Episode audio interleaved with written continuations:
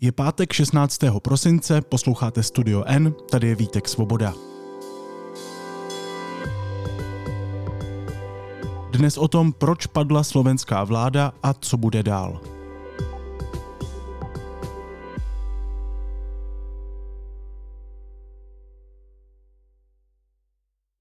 Je to na vás, aby ste sa rozhodli, ako naložíte so svojím hlasom a nebudem nikoho kárať. Každý podľa svojho svedomia a vedomia. Nech sa páči, dávam hlasovať. Slovenská vláda padla. Národní rada jí v hlasování vyslovila nedůvěru.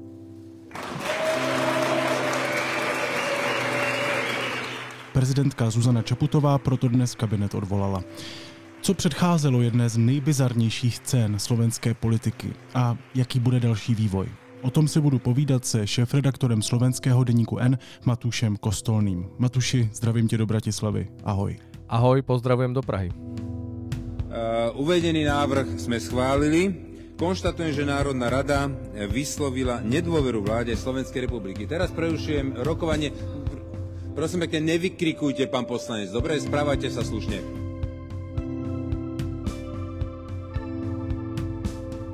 Jak vypadaly poslední hodiny vlády Eduarda Hegera?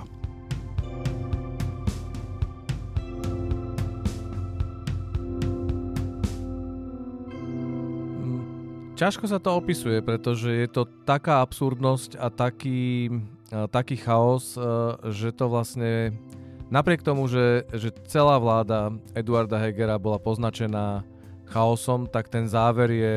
To by sa asi nedalo ani natočiť e, do filmu, pretože e, by z toho bol príliš ako keby, no možno Borat. Ono ještě hodinu před e, tím samotným hlasováním o té nedůvěře bylo několik možných scénářů, nebo pár hodin minimálně, je to tak? Uh, problém je v tom, že ešte stále je niekoľko scenárov, ktoré v podstate prichádzajú do, do úvahy, ale áno,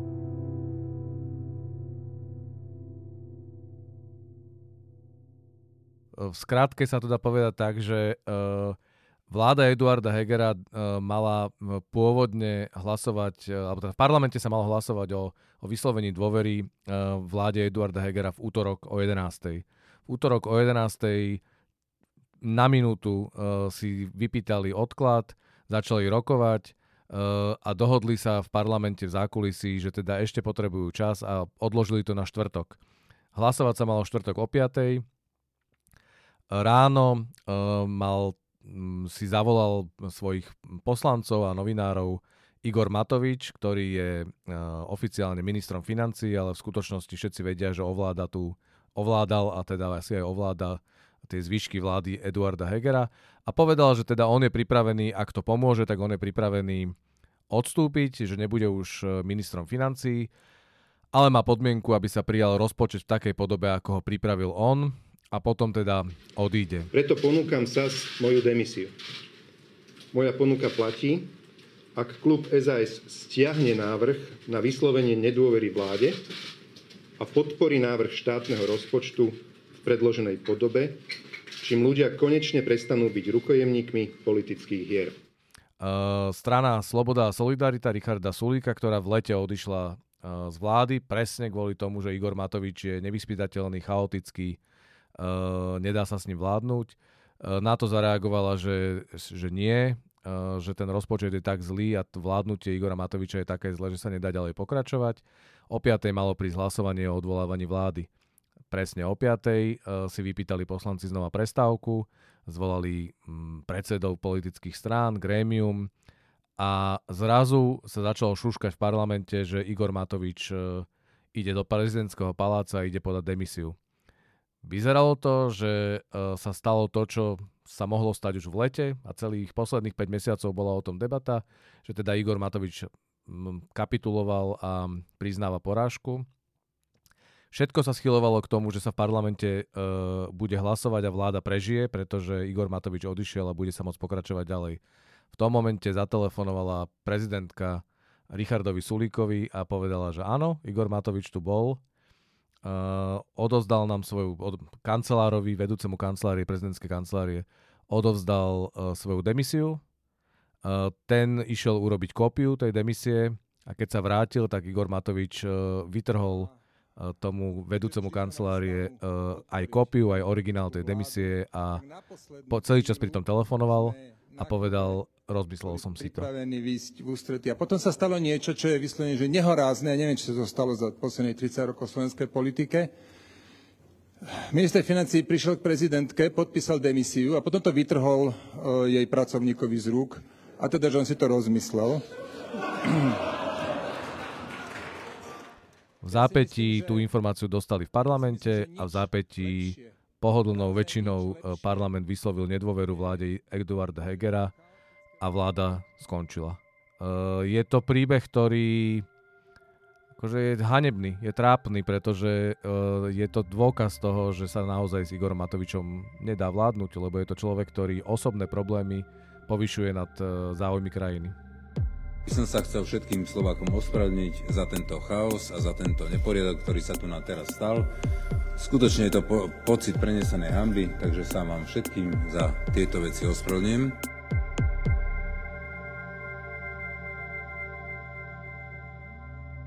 Já jsem si na tvém Facebooku ještě před hlasováním o nedůvěře četl právě tohle. Ty jsi tam psal, že i když tedy Igor Matovič slibuje demisi, tak počkejme, co se stane, protože je nevyspytatelný. A popravdě říkal jsem si, tak jestli řekl, že podá demisi, tak uh, Matuši, ty už jsi fakt podezřívavý. A pak se stalo tohle, já jsem tomu nemohl uvěřit, ty jsi viděl do budoucnosti. Nie, vôbec nie. Ja som sa mýlil za volajme to vládna kríza a tá trvala v podstate od e, prvého dňa vlády, ale tak oficiálne vyhrotená bola od e, leta. Ja som sa toľkokrát mýlil, pretože som si myslel, že Igor Matovič nemôže byť až tak sebastredný uh, egoista, ktorý uh, povyšuje seba nad všetko ostatné. Čiže naozaj som v nejakom bode v lete uveril, že, že on odíde, a, aby mohla vláda pokračovať ďalej. Nestalo sa a vlastne sám pred sebou som vyzeral ako, ako naivný Rojko, ktorý si myslel, že, že to vlastne tak uh, môže fungovať podľa nejakých pravidiel alebo podľa nejakých zákonov politiky. Eh, čiže to nie je, že by som videl do budúcnosti, ale skúsenosť s Igorom Matovičom z 12 rokov, čo je v politike, je taká, že Igorovi Matovičovi uh, sa nedá veriť nič. Jednoducho, on toľkokrát eh, poprel sám seba, toľkokrát urobil otočku na podpetku a otočil sa presne takto, ako teraz v prezidentskom paláci. Toľkokrát namiesto z áno sa stalo nie a z nie sa stalo áno že iba skúsenosť s ním ma viedla k tomu, že som si hovoril, že to, to že on slúbil, že dá demisiu, eh, neznamená, že ju naozaj aj dá. A, a to smutné na tom je, že to nie je na Slovensku, to vlastne už ani nikoho neprekvapuje. To zopakuju. Igor Matovič vytrhnul dokumenty z demisí kancléři prezidentky Čaputové, řekl, rozmyslel jsem si to, celou dobu telefonoval. Ehm, my jsme v Česku fakt zvyklí, vlastně v české politice na nějaký bizár, ale tohle už hraničí, nebo aspoň takhle zvenku s nějakou parodií na stát. Já jsem z toho fakt, to, mě, to prostě překvapilo i mě. Víme, nebo tušíme, jak se to celé odehrálo, s kým telefonoval, nebo jestli věděl, že tohle udělá, nebo jestli je opravdu tak impulzivní, že si na poslední chvíli tohle rozmyslel. Chápeme to pozadí aspoň trošku? Uh, oficiálne ani neoficiálne nevieme. Sú samozrejme okolo toho vznikajú okamžite legendy, čiže uh, ja ti viem zrekapitulovať, čo sa hovorí, aké alternatívy, aké príbehy sú. Čiže mm, prvá vec a podľa mňa najpravdepodobnejšia je tá, že Igor Matovič v skutočnosti e, nevie prijať e, takúto prehru a berie to osobne. V zákulisí o tom opakovane rozprával, že on vlastne nemôže odísť, pretože to by znamenalo víťazstvo Richarda Sulika a to on nevie, nevie zvládnuť. Uh, takže prvá verzia, že v skutočnosti mu nevolal nikto a, a celé to bolo iba divadlo. Uh, mne sa to zdá byť aj dosť pravdepodobné. On hovorí, že telefonoval s niekým, uh, na koho si veľmi váži a na koho, koho názore mu záleží a ten niekto mu povedal, že sa e, v boji proti mafii nemá vzdať. E, tak jedna verzia hovorí, že telefonoval so svojou manželkou, Uh, druhá verzia hovorí, že telefonoval s poslancom Ďordim Dimešim, ktorý je poslanec jeho strany alebo hnutia Olano a je taký, povedal by som, že veľmi exotický člen parlamentu, v podstate viac prejavuje lo- lojalitu k Viktorovi Orbánovi ako, ako k Eduardovi Hegerovi alebo slovenským politikom. A potom sú ďalšie a ďalšie verzie, ale to je taká, akože v skutočnosti je to jedno, je to nepodstatné, ale áno, veľmi dobre to ilustruje, ako funguje Igor Matovič. Predstavujem si ktoréhokoľvek iného politika na svete alebo aj na Slovensku, uh, že ide podať svoju demisiu preto, aby mohla pokračovať vláda, aby nedošlo k chaosu, k nestabilite. A predstavujem si, že to urobí tak, že počas toho telefonuje a vytrhne niekomu papier z ruky a keď sa to stane, tak potom e, naozaj my teraz posledné hodiny počúvame Igora Matoviča, ktorý má potrebu vysvetľovať, že on nikomu papier nevytrhol, pretože ten papier nie je potrhaný. A teraz sa budeme naťahovať, že či si ho ten papier razantne zobral z ruky, alebo vytrhol, alebo si to jednoducho rozmyslel. Čo sa týka toho, pán Matovič ale tvrdí teda, že on nič netrhal z ruky, že si len zobral tú kópiu. Viete čo, mal som v rukách jeden čas demisie, potom som ich nemal, to je podobné ako keby som mal v rukách mobilný telefón a zrazu ho nemám. Môžete to nazvať hoci ako faktom je, že som mu tú demisiu nepodával, si ju zobral sám.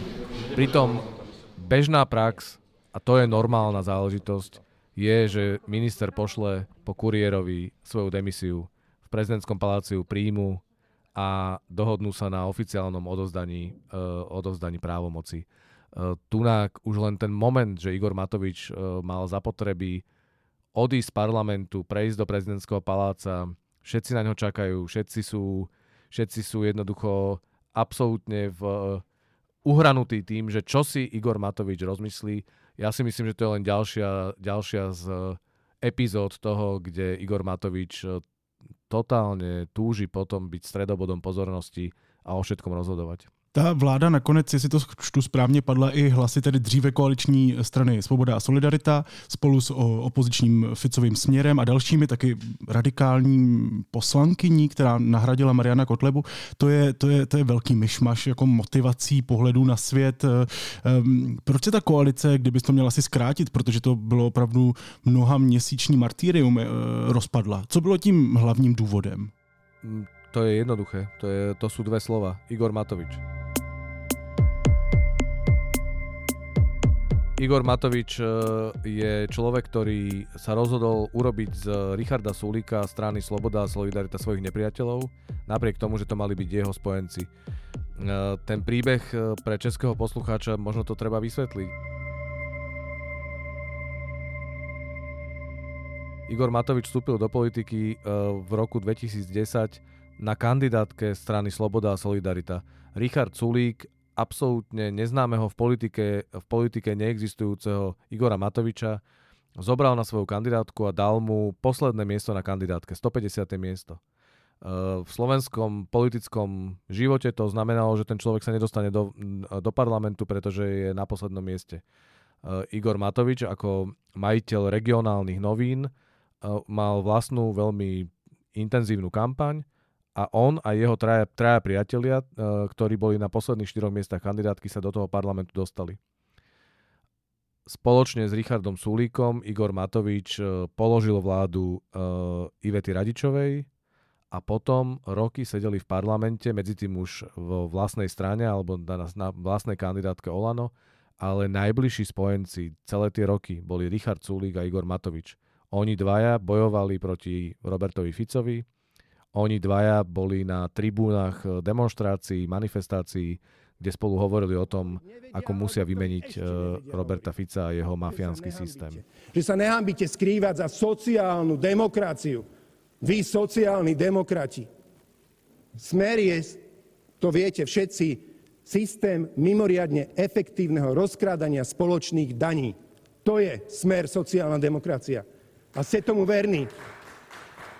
Momente, keď po voľbách dostali možnosť spolu zostaviť vládu, vyzeralo to ako úplne logické, že toto bude dvojka, ktorá bude vlastne tú vládu uh, riadiť, alebo teda bude jej dodávať hlavnú energiu.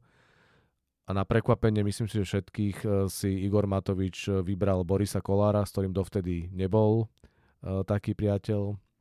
Nemali spoločné záujmy, Boris Kolár mal v minulosti oveľa bližšie k extrémistom a v podstate aj k Robertovi Ficovi ale rozhodol sa urobiť z neho svojho hlavného spojenca vo vláde a v podstate veľmi rýchlo, myslím, že tamto veľmi akceleroval COVID a celé tie opatrenia, uh, sa začal osobný spor, ktorý neustále priživoval Igor Matovič a vlastne on za tie 2 či 3 roky vo vláde uh, hovoril o Richardovi Sulikovi ako vrahovi, ako mafiánovi, nadával mu, útočil na ňo. Richard Sulík teda tiež nebol mm, samozrejme dokonalý a bez viny.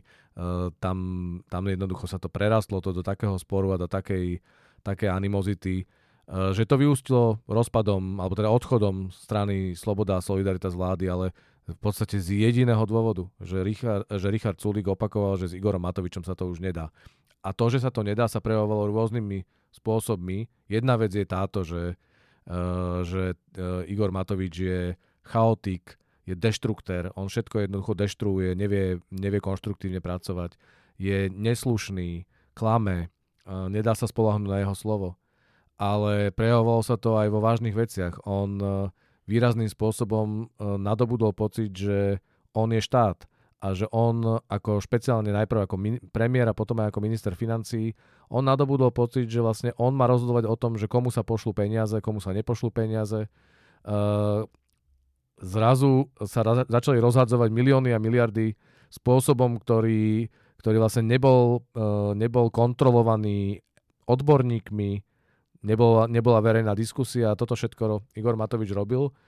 A preto sa tá vláda rozpadla a preto to aj nakoniec zostalo presne v tej rovine, že, že padá, stojí a padá to na tom, či, či Igor Matovič s telefónom na uchu naozaj dokáže odozdať ten papier alebo nedokáže. Takže když stal Matovič asi několikrát před rozhodnutím, jestli obětovat sebe nebo vládu, tak si vybral vládu. Eh, co pád vlády znamená v téhle situaci? To znamená v energetické krizi, v době Putinovy války na Ukrajině a tak dále. Teď to opravdu není stabilní doba. No nie je to stabilná doba, je to naozaj najnapínavejšie obdobie pre eh, Slovensko, ale myslím, že rovnako aj pre Česko a pre krajiny celej Európy a strednej Európy špeciálne taká povedal by som, že cynická alebo chladná poznámka by bola, že uh, pád vlády alebo, alebo nepád vlády ono veľmi horšie a veľmi chaotickejšie, ako to bolo doteraz, to už nemôže byť. Čiže nie je to tak, že by, uh, že by sa teraz, doteraz všetko fungovalo a teraz zrazu nič nebude fungovať. Ono to nefungovalo už predtým. Ale samozrejme, že, uh, že pád vlády znamená za každých okolností v podstate začiatok predvolebnej kampane. Namiesto toho, aby politické strany a politici riešili systémové veci, aby riešili krízu, tak budú stále viac, aj keď sa budú tváriť, že to tak nie je, tak budú stále viac riešiť uh, svoju kampaň, svoje, uh, svoje hlasy. Uh, čiže priestor na to, aby sa robili zásadné veci, sa výrazným spôsobom zmenšuje a, a teda problém na Slovensku ešte je ten, že to bude trvať dosť dlho, pretože my momentálne nemáme zákonnú cestu, ústavnú cestu, ako skrátiť volebné obdobie, pretože, uh, pretože nemáme taký, taký inštitút v ústave a v, nemáme taký zákon, pretože spôsob, ako skracovať, ako sa to robilo predtým, povedal ústavný súd, že nie je v poriadku. Takže uh, ak by, sme, ak by náš parlament teraz chcel skrátiť svoje volebné obdobie, tak musí prijať ústavnou väčšinou, to je 90 hlasov, prijať zmenu v ústave a zmenu ústavného zákona. E, to samo o sebe bude trvať e, nejaký čas, pretože by tam malo prísť prvé čítanie, druhé čítanie. S ohľadom na to, že ústavný súd niekoľkokrát povedal, že zrýchlené legislatívne konanie nie je úplne v poriadku, tak e, je to záležitosť, ktorá aj pri dobrej vôli sa bude diať podľa mňa celý január, február, marec. Takže bavíme sa o tom, že vlastne vypísané tie voľby môžu byť v marci, tam je potom 110-dňová lehota, čiže myslím si, že sa bavíme najrychlejšie o nejakom konci mája, ale skôr ešte o konci júna, e, že môžu byť predčasné voľby. A to ešte stále predpokladá, že 90 poslancov e, povie, že áno, že chceme predčasné voľby. V preklade áno, chceme sa obrať o 5 alebo 10 svojich platov, ktoré ktoré máme. Chceme sa obrať o životný job v parlamente a veľká väčšina z tých poslancov musí vedieť, že sa do toho parlamentu už nikdy nedostane. Tam je navíc i nějaký státní příspěvek, který by ty strany měly dostat v nějaký termín, takže kdyby se nechali zrušit dřív eh, ta vláda, tak by o něho přišli, je to tak? Áno, je to tak. Eh, z, na základe výsledkov vo voľbách dostávajú politické strany, ktoré úspeli, ktoré dostali aspoň 3% a tie, ktoré dostali sa aj do parlamentu, úplne samozrejme, dostávajú príspevok eh, od štátu. A je to rozdelené na 4 roky a prichádza to v štyroch platba, platbách a tá posledná platba príde v lete v júli, čiže to je červenec uh, uh, budúceho roka. A, a sú to dosť veľké peniaze. Tie väčšie strany to sú viac ako milión, milión eur. Je to takmer milión eur pre Borisa Kolára a Sme rodina, pol milióna pre, pre stranu uh, Spolu, ktorá má iba jedného poslanca v parlamente a tak ďalej. Čiže sú to jednoducho relatívne veľké peniaze a a tie menšie strany e, s tými peniazmi počítali, že to budú peniaze, ktoré použijú na svoju volebnú kampaň. Jediný, kto nemá problém s tými peniazmi je Igor Matovič, pretože získal v, vo voľbách šokujúcich 25% a už v tých prvých troch splátkach dostal toľko peňazí, že, e, že teda vie z toho, myslím si, že pokojne fungovať, hlavne keď nemá drahý aparát, pretože on v podstate má neexistujúcu stranu, to je v podstate jeho osobná hračka. Uh, a aj tie ďalšie strany, ako je Robert Fico a Smer a, a SAS, tie nemusia byť úplne závislé od tej, od tej poslednej štátnej dávky, ale tie ostatné strany, pre ne to môže byť naozaj vážny, vážny problém. Když už se bavíme tedy o 25% Igora Matoviče, eh, až ty volby budou vypsané a až se stanou. Víme, kdo by je v tuhle chvíli vyhrál? Vlastně se ptám, kdo má teď tady tohletou situací umetenou cestu k moci. A mm, ano, pomrkávám směrem ke smeru Roberta Fica. Vieme, kto by ich vyhral teraz, pretože to nám ukazujú prieskumy verejnej mienky, ale kto by ich vyhral o pol roka alebo o 9 mesiacov, kedy tie eh, predčasné voľby naozaj budú, tak to nevieme a možno znova naivne, ako som už priznal, že som, uh, mám tendenciu byť uh, naivný a, a byť optimista, pretože to mi umožňuje uh, robiť túto prácu. Uh, si myslím, že je tam šanca, aj keď malá, na to, aby uh, sa tá situácia zmenila. Čiže ak by boli voľby dnes, tak by vyhral Peter Pellegrini a jeho strana hlas. To je v skutočnosti um, iba taká akože nanovo prepúdrovaná verzia Smeru Roberta Fica. To je kompletne celá zostava, ktorá odišla od uh, Smeru Roberta Fica, keď, uh, keď Fico padol a začal mať problémy so zákonom, s mafiou a s reputáciou. Uh, posledné roky Igora Matoviča v politike znamenali ale to, že druhou najsilnejšou stranou na Slovensku sú práve Robert Fico a Smer. Ja priznávam, že znova som sa mýlil, čiže po, uh, po páde vlády Roberta Fica som si myslel, že Fico už je minulosť a uh, že mu bude viac hroziť to, že skončí vo väzení on alebo jeho blízki priatelia, ako to, že by sa mal niekedy ešte pozerať na úrad vlády, že by tam niekedy ešte mohol prísť. Stále si myslím, že jeho koaličný potenciál je veľmi obmedzený, ale uh, pri chaose a katastrofe, ktorá sa tu odohráva, to vôbec nie je vylúčené. Čiže ak by tie voľby boli teraz, tak vyhrá Peter Pellegrini, druhý je Robert Fico a potom nasleduje strana Progresívne Slovensko, ktorá sa v posledných voľbách veľmi tesne o pár hlasov nedostala do parlamentu a, a v podstate ťaží z toho, že nie je, nie je ani v tejto chaotickej a neschopnej vláde a nie je ani poznačená Ficovou, Ficovou minulosťou a je schopná mať niečo, podľa prieskumov, niečo medzi 10 a 12% A potom nasleduje strana SAS uh, eh, Igor Matovič, ale medzi nimi ešte fašisti, ktorí, ktorí naozaj vyzerá, že si vedia udržať uh, podporu a znova sa dostať do parlamentu aj napriek tomu, že Marian Kotleba uh, musel odísť z parlamentu, lebo je obvinený. Uh, tá jeho strana je na hrane, povedal by som, zákona a človek by si myslel, že to tiež nemôže mať úspech, ale celá tá kríza, aj tá globálna kríza, pre, ktorá sa prejavuje mm, vysokými cenami, infláciou, energetickou krízou, vojnou, covidom, uh, ale k tomu aj tá kríza naša lokálna Slovenska nahráva práve uh, extrémistom a ľuďom, ktorí sú schopní tváriť sa, že by vedeli rýchlo, razantne a jednoducho všetko vyriešiť, ale vieme, že rýchle, razantné a agresívne riešenia vedú skôr do katastrof ako k mm, svetlým budúcnostiam.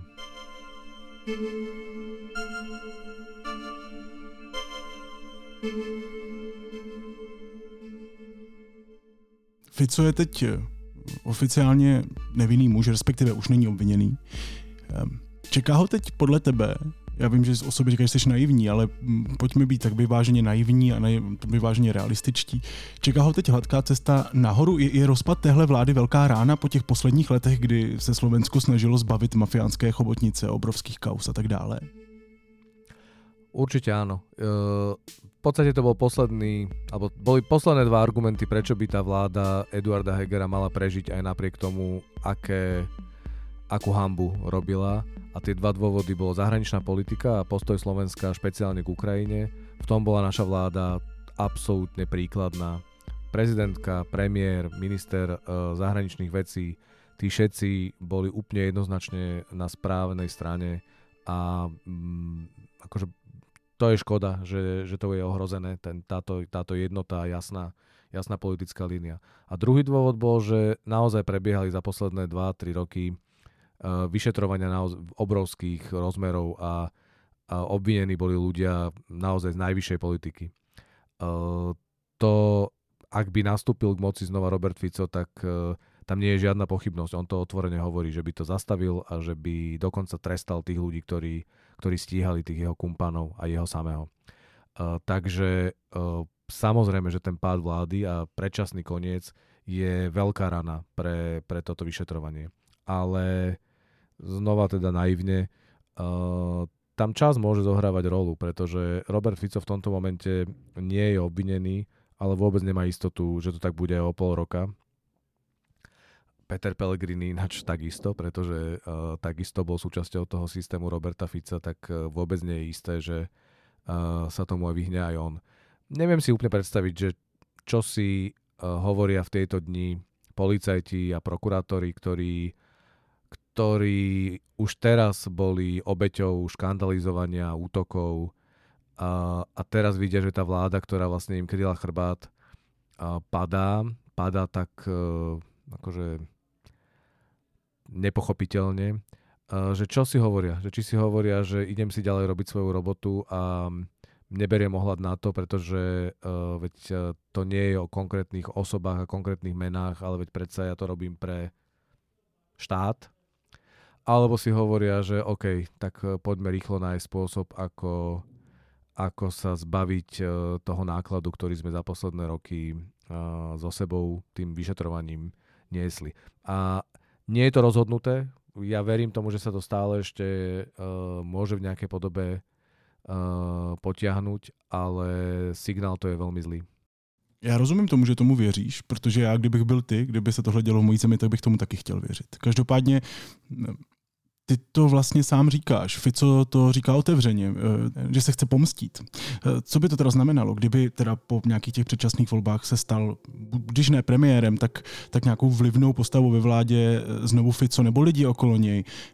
Skončil by ten boj se slovenskou mafií? Jako hrozí reálně, že se to rozplétání zastaví, že se do různých pater slovenského systému začne znovu zapletat ta mafie. Když se to celé obnažilo, já si říkám, že přece nemůže jít, jít zpět.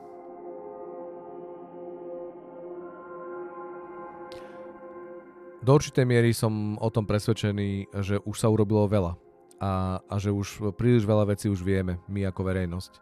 Uh, tam je naozaj, to sú, to je 100 ľudí, ktorí boli obvinení a niektorí dokonca už boli aj odsúdení. Uh, tam sú uh, zozbierané dokumenty a materiály, ktoré sú závažného charakteru a, a teda myslel by som si, že úplné zastavenie toho, toho vyšetrovania Eh, by sa dalo urobiť iba za cenu toho, že, že sa úplne zmení charakter eh, štátu. Vidíme vedľa v Maďarsku, že sa to dá. Aj v rámci Európskej únie môže demokraticky zvolený politik si tú moc a ten štát ukradnúť a robiť veci, ktoré sú skôr v bežné v krajinách, ktoré majú autoritárske vlády alebo takmer ako keby totalitný režim. Uh, myslieť si, že by to Robert Fico neskúsil, tak tak naivný nie som. On vie, že urobil chybu, keď, uh, keď bol jemný a meký a, a nehal, nehal novinárov a má um, politickú konkurenciu uh, slobodne pracovať. Takže čo presne sa stane, neviem.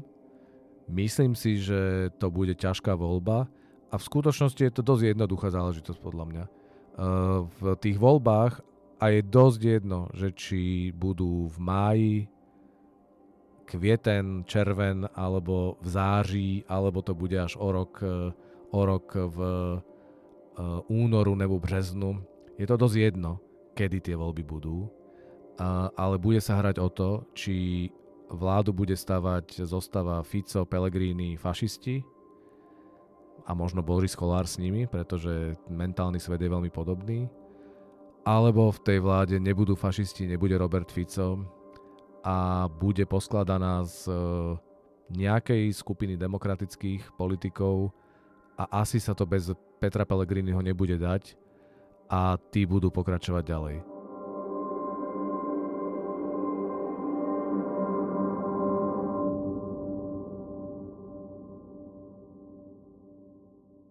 Peter Pellegrini vo vláde znamená podľa mňa tiež veľké ohrozenie pre naozajstné vyšetrovanie, pretože sa to týka jeho a jeho ľudí, ale mm, viac menej som presvedčený, že Peter Pellegrini nechce byť Orbánom na Slovensku, nechce vyzerať ako uh, grázel a robí všetko preto, aby vyzeral priateľne aj pre Európu, aj pre demokratov. Uh, takže také jednoduché to nakoniec bude. Uh, a teraz je otázka, že, že čo preto politici urobia. Ja znova mám tendenciu pozerať sa na to optimisticky a, do budúcnosti a hovorím si, že už e, najlepšie by bolo prestať riešiť Matoviča a ne, nehrabať sa do nekonečna v tom, kde urobil akú chybu. Je to veľmi ťažké, pretože, pretože on z toho robí cirkus.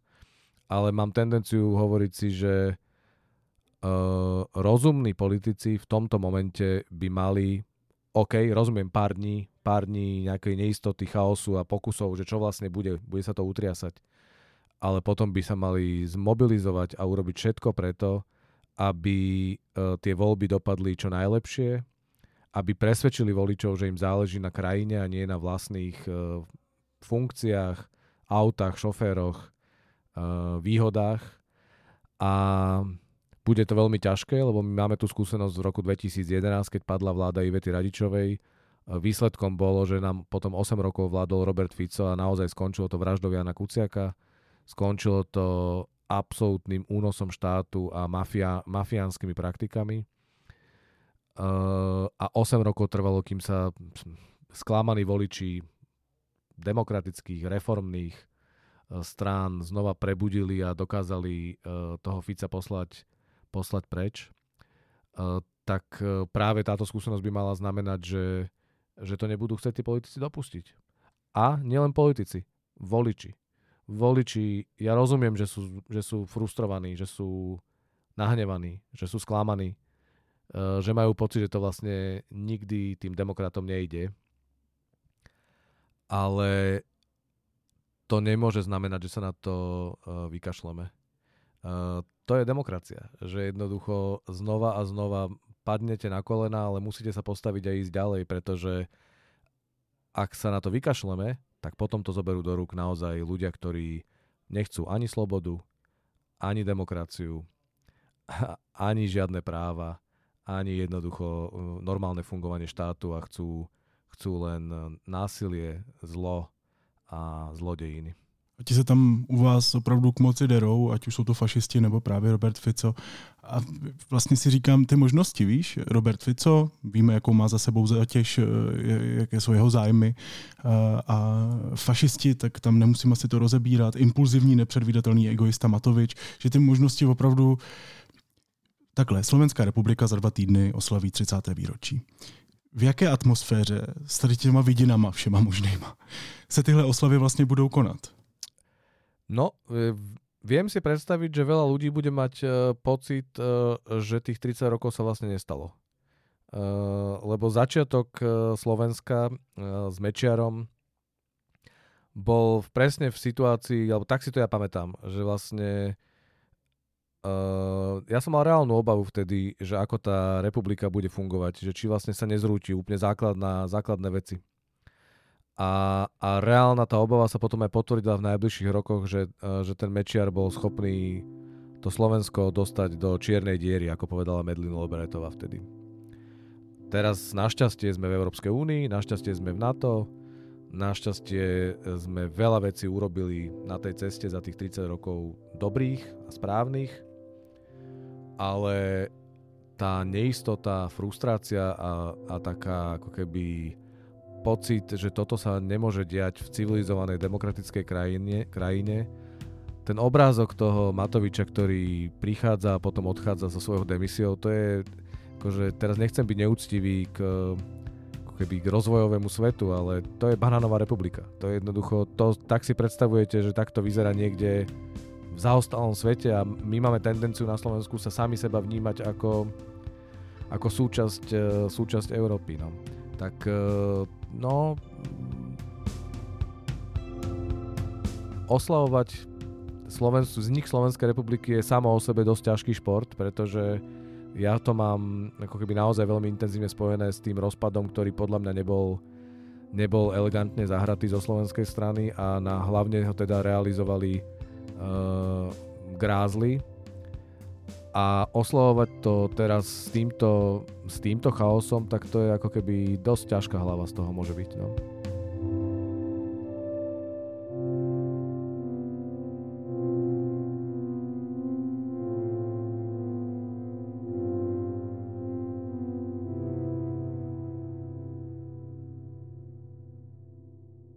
Každopádně přeju předčasně tedy trošku všechno nejlepší a hlavně hodně štěstí, protože ho asi budete trochu potřebovat. Hostem Studia N byl šéf-redaktor slovenského deníku N Matuš Kostolný. Matuši, moc ti děkuju, měj se hezky, zdravím do Bratislavy, ahoj. Ďakujem veľmi pekne, pozdravujem do Prahy, prajem pekné Vianoce, lebo tie sa už blížia. Je to môj základný pocit z týchto dní, že uh, Igor Matovič mi pokazil leto a teraz mi chce pokaziť ešte aj Vianoce. Ale uh, práve v čase Vianoc e, ja mám ten pocit, že, e, že nemôžeme prepadať e, depresii a dezilúzii, čiže ja verím tomu, že sa znova stretneme pri lepšej príležitosti. Pekný, pekný deň. Ahoj, díky. Vánoce se blíží a vy si můžete pořídit rovnou čtyři dárky v rámci jednoho nákupu. Darujte roční předplatné deníku N a my vám k němu věnujeme naše knížky z edice N. Speciální nabídku najdete na deník N.cz lomeno Vánoce. A teď už jsou na řadě zprávy, které by vás dneska neměly minout. Sociální síť Twitter pozastavila účty několika prominentních novinářů New York Times, CNN a dalších médií. Firma své důvody neuvedla. Na pozastavených profilech se uvádí pouze to, že účty porušovaly pravidla Twitteru. Evropská unie za to Twitteru pohrozila sankcemi. Místo předsedkyně Evropské komise Věra Jourová označila krok firmy Ilona Maska za znepokojivý. Prezidentský kandidát Andrej Babiš bude v kauze Čapí hnízdo znovu vyslechnut soudem. Na programu soudního líčení, které začne v pondělí, je také výslech znalců. Cituji, v případě, že bude dokazování ukončeno, bude možné přistoupit k závěrečným řečem, sdělil deníku N mluvčí městského soudu Adam Vénik. Rusko vede už sedmý masivní raketový útok na ukrajinská města. Podle Ukrajinců vypálilo kolem 60 raket. Letecký poplach platí napříč celou zemí, kromě okupovaného Krymu a Luhanské oblasti, kterou také téměř celou ovládají ruské síly. Petr Pavel napsal, že by v hypotetickém druhém kole voleb v žádném případě nepodpořil Andreje Babiše. Reagoval tak na svá včerejší vyjádření, že si není zcela jist podporou Danuše Nerudové v takovém duelu. O ní jako prezidentce má pochybnosti a Irán byl podle agentury Reuters vyloučen ze skupiny OSN pro rovnost pohlaví a zmocnění žen. Důvodem je jeho politika, která je v rozporu s právy žen. Tento krok navrhly Spojené státy poté, co Teherán začal tvrdě potlačovat protesty v zemi.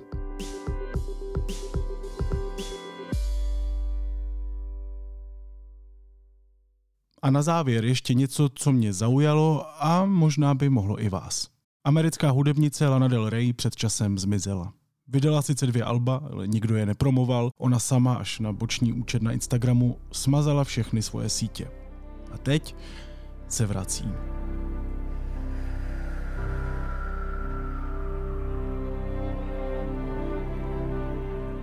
Asi týden zpátky totiž oznámila vydání nové desky Did You Know That There's a Tunnel Under Ocean Boulevard, která má vyjít na začátku března a spolu s oznámením vydala i titulní píseň. Prosím vás, eh, je to její nejlepší track od Alba Norman fucking Rockwell z roku 2019. A rozhodně jeden z jejich nejlepších tracků vůbec.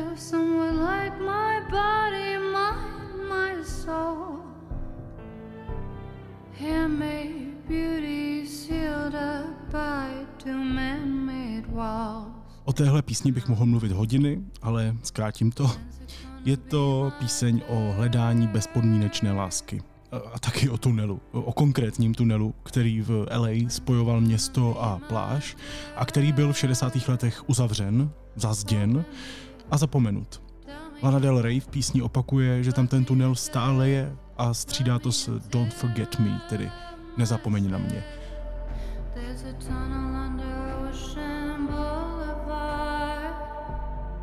Nezapomeň na mě, jako jsme všichni zapomněli na tenhle krásný tunel. Celé to navíc odkazuje na píseň Don't Forget Me od amerického hudebníka Harryho Nilsona, která je právě o bezpodmínečné lásce. O tom, že je všechno jedno, jen když my dva budeme spolu. A Lana v téhle písni jasně říká, po tomhle toužím, tohle hledám. Je to velmi chytrá, krásná, velmi osobní píseň. Taková spověď. Líp se Lana vrátit nemohla.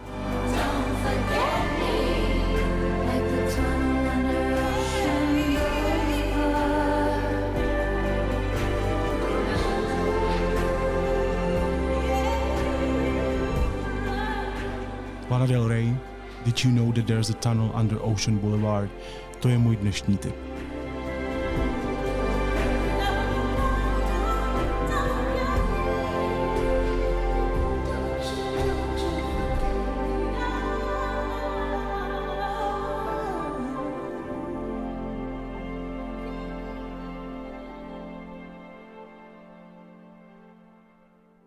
Naslyšenou v pondělí.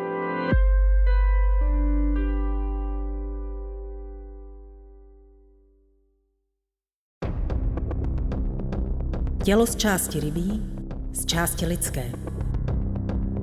Krajina plná příběhů. Příběhů, které volají po životě, kde má větší místo empatie na místo normativního tlaku. Přijďte na výstavu Evy Koťátkové Moje tělo není ostrov. Veletržní palác, Národní galerie Praha.